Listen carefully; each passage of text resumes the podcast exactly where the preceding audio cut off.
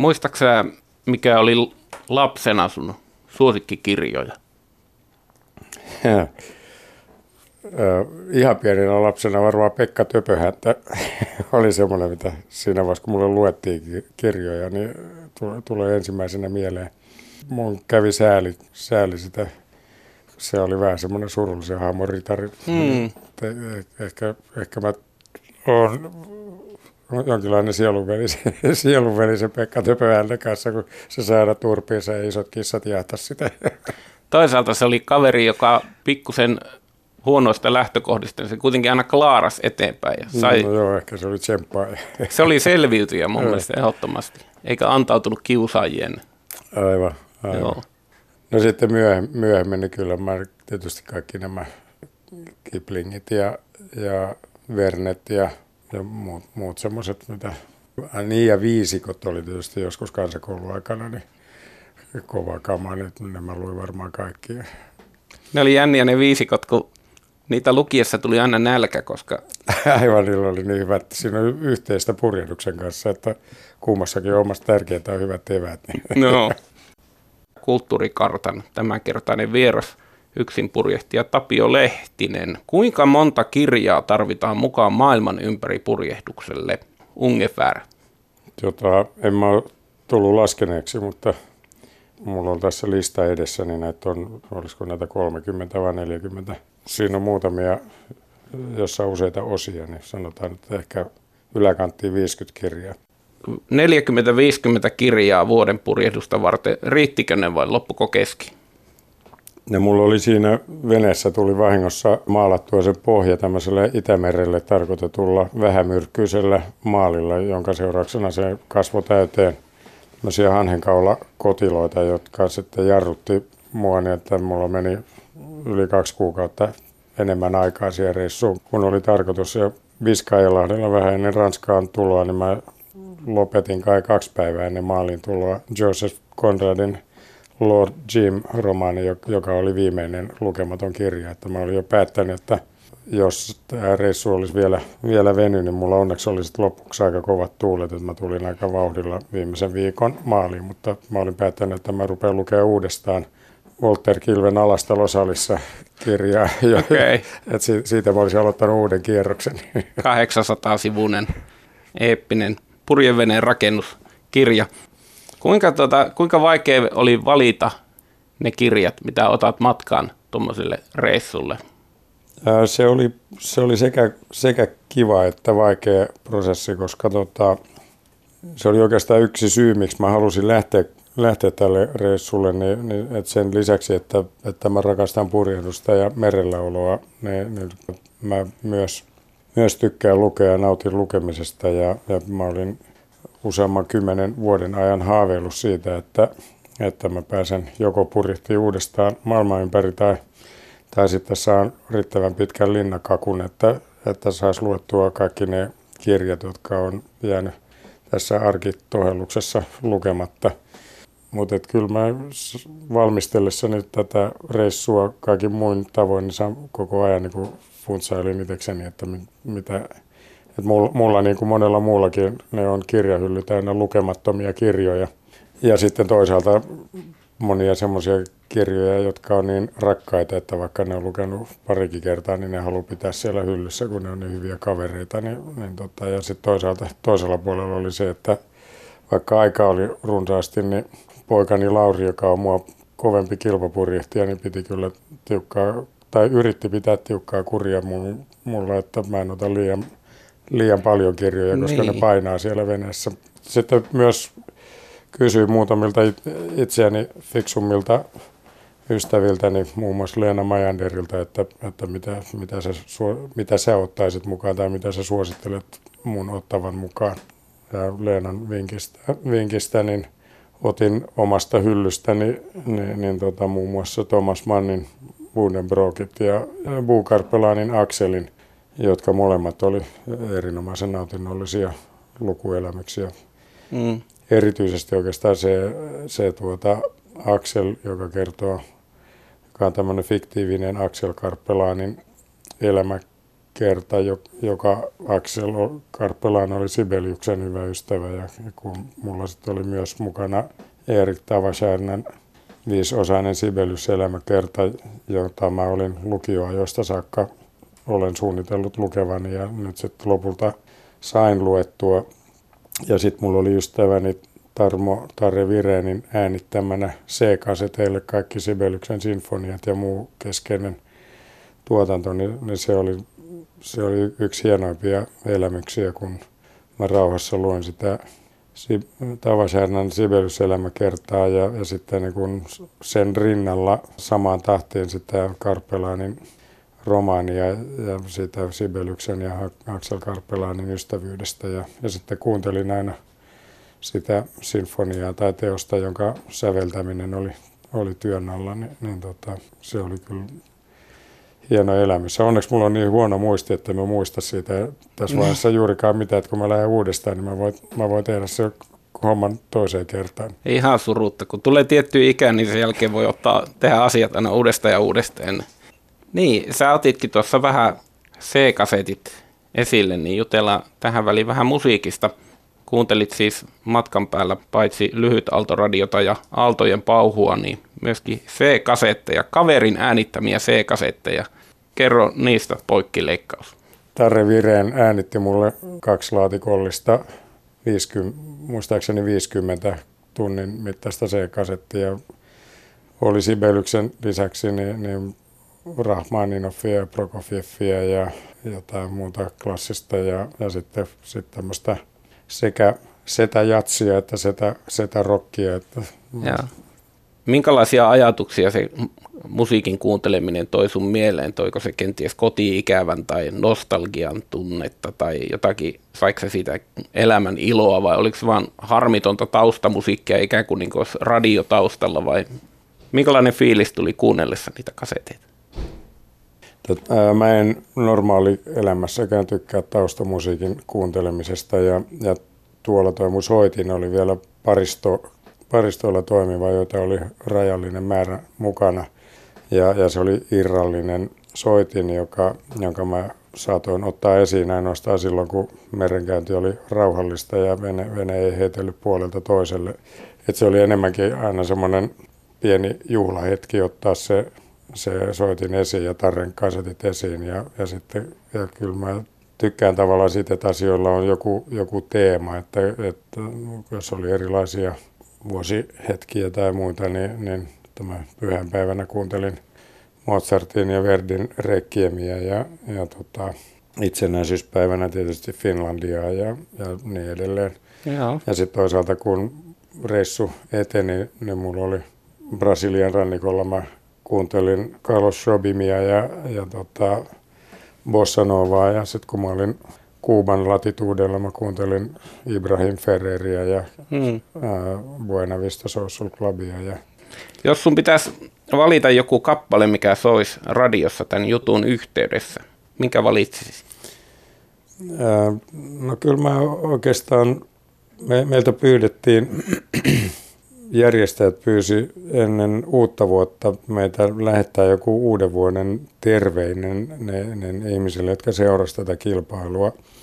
Ja tota, siinä vaiheessa oltiin siellä eteläisellä valtamerellä Southern Oceanilla, joka tavallaan niin kuin ääretön meri erämaa ja siellä tyhjyydessä ja yksinäisyydessä ja toisaalta täydellisessä meren, vähän niin kuin alkumeren puhtaudessa ja karu, karuudessa, kun tajuaa niin kuin oman pienuutensa ja, ja asioiden perspektiivi ja suhteellisuuden, niin semmoiseen niin elämäuskovaisuuden herätykseen liittyen, niin, niin mä laitoin sen mun uuden vuoden tervehdykseksi John Lennonin Imagine. Kyllä mä, mä oon aika tosissaan sitä mieltä, että että meidän pitäisi uskaltaa olla idealisteja ja, ja optimisteja ja, ja toisaalta ottaa nämä maapallon haasteet vakavasti ja, ja kärjää hihat ja ryhtyä toimia ja lopettaa turhanpäiväinen kinaaminen. Ja mun mielestä se Lennon nämä asiat aika hyvin siinä. Se on hirveän voimakas laulu, kun siinä sanotaan, että heti alkuun, että kuvittele, kuvittele, että maailma olisi tämmöinen. Ja sitten välikohdassa sanotaan, että sä luulet, että mä oon vaan joku unelmoija, mutta meitä on itse asiassa aika monta ja tämä tulee tapahtumaan. Se on niin aika vahva statementti. Aivan. Kulttuurikartta-ohjelmassa vieraana maailman ympäri Golden Globe Race-kilpailussa purjehtinut Tapio Lehtinen, kulttuurin ystävä. Kenen kulttuurin tekijän haluaisit tavata? Ja tämä voi olla elävät kuolleet. Ja myös ehkä kulttuurihahmotkin jostain kirjoista. Ei, ei tarvi olla edes todellinen. Kuka olisi ollut tai kuka olisi hieno tavata? Wow. Oi vitsi. No jos lonkalta, niin jos pääsis, pääsis tota, edes vuorokaudeksi juopottelemaan Camp Hotelliin sinne symposion jengin kanssa, niin, niin tota, kuuntelee niiden juttuja, niin, niin tota, ehkä se olisi semmoinen Helinä Keijulle toivomassa. Joo, eli silloin samassa pöydässä olisi sun kanssa. No siellä olisi Gale Kallela ja Sibelius ja Robert Kajanos ja ketä siinä porukassa nyt sitten istukaan. Lehtinen maksaa lasku. mun, mun pitäisi olla sitten Stefan Lilleblad varmaan siinä joukossa. Veneesi SY Asteria toimi siis 11 kuukauden ajan paitsi sun asuntona ja työhuoneena, niin myöskin kirjastona ja musiikkihuoneena. Minkälainen astia tämä Asteria olisi ollut, jos siellä ei olisi ollut tuota kulttuuria mukana?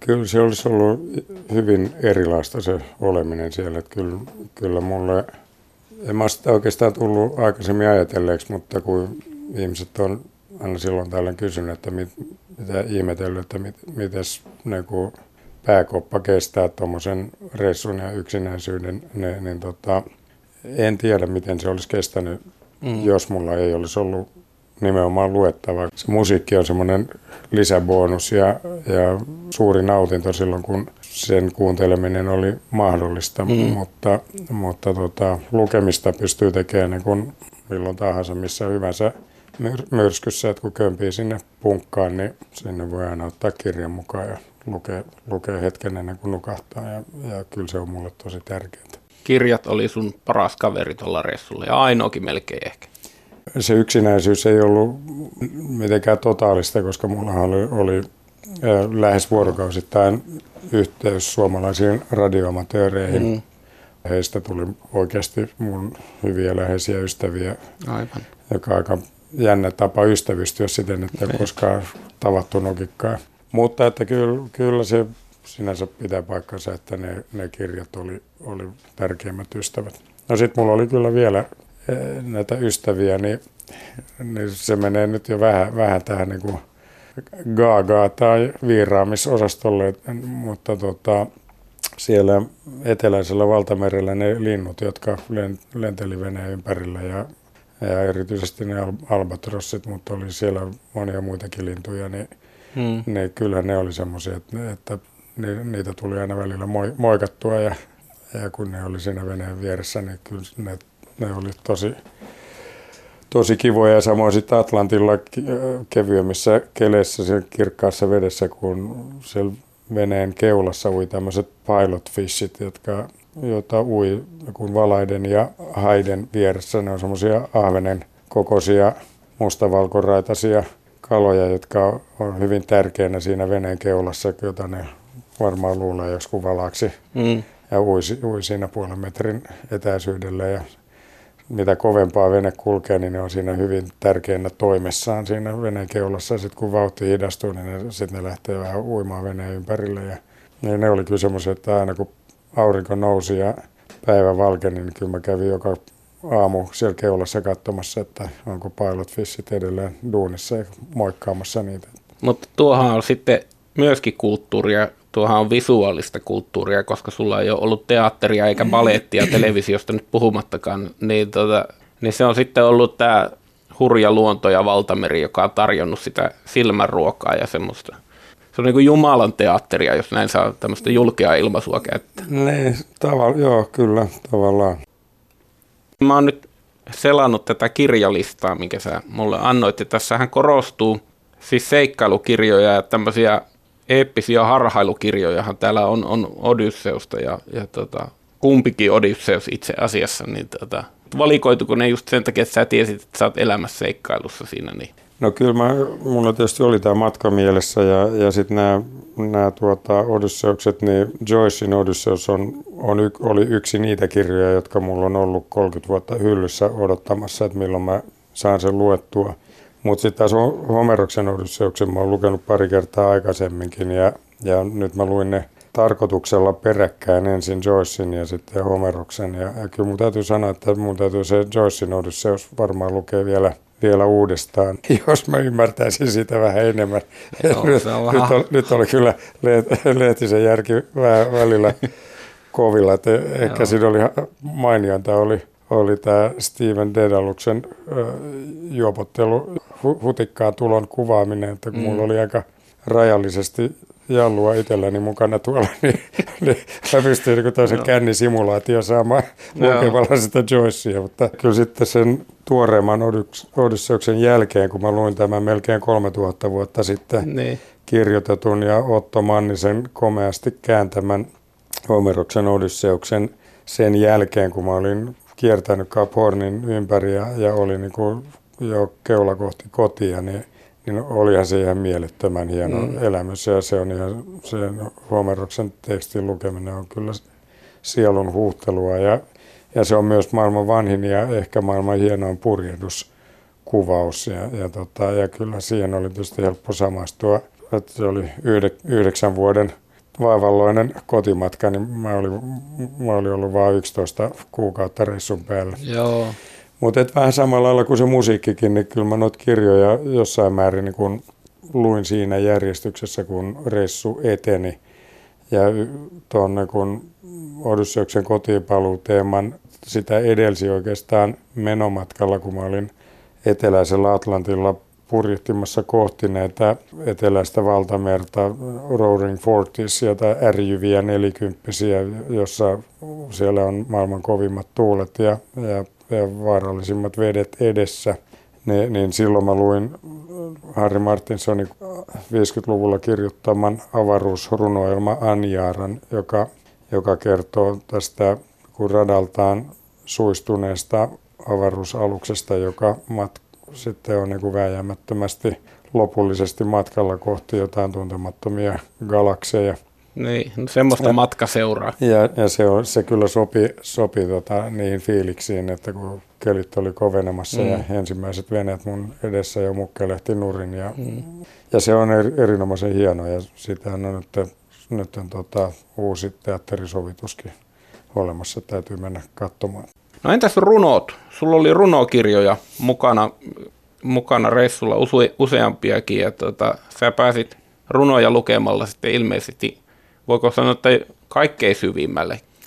No ehkä, ehkä se on niin, että, että runot on, runoissa ne asiat on, viesti on niin sanotusti keitetty kasaan niin, että se, niissä on niin kuin, prosenttipitoisuus on korkein. Että se, niin, ne on kovaa kamaa. ne, ne, Joo, niin se ei rönsyillä. Niin, ja ne, sitten jos ne ottaa kolahtaakseen, niin ne kolahtaa. Että, mm. ja, Lauri Viita kol- kolahtaa toisella puolella maapalloa tai Aaro Hellakoski kolahtaa toisella puolella maapalloa? No si- sielläkin, kyllä ne on, on ollut mun lempirunoilijoita jo nuoresta lähtien täällä maissakin, mutta, mutta tota, ne nyt erityisesti on semmoisia, jotka mä otin tonne mukaan ja jotka on mm. mulle läheisiä. Ja, ja musta on uskomatonta se, että miten 27-vuotias rintamaveteraani, kirvesmies – Lauri, Lauri Viita niin ensimmäisen kokoelmansa Betonimyllärin viimeisessä runossa luominen, kuinka väkevästi hän onnistuu kuvaamaan maapallon synnyn ja elämän synnyn maapallolla ja koko evoluution historian ja, ja, ja sen, kuinka elämä syntyy meressä ja nousee mantereelle ja, ja ja kuinka se elämä sitten, elämä kantaa. että yksi mun lempitokasuista on se, että asioilla on taipumus järjestyä, niin, niin Viita sanoo sen kauniisti siinä runossa, että et, et se elämä vaan on käsittämätön ihme ja, ja se elä, evoluutio, kuinka tämä maapallo on syntynyt ja elämä kehittynyt. Ja se on uskomattoman hieno elämän ylistys. Et mä toivon, että se rohkaisee ja antaa voimaa meille itse kullekin uskoa hyviin asioihin ja tehdä töitä niiden eteen ja luottaa siihen, että, että ne onnistuu.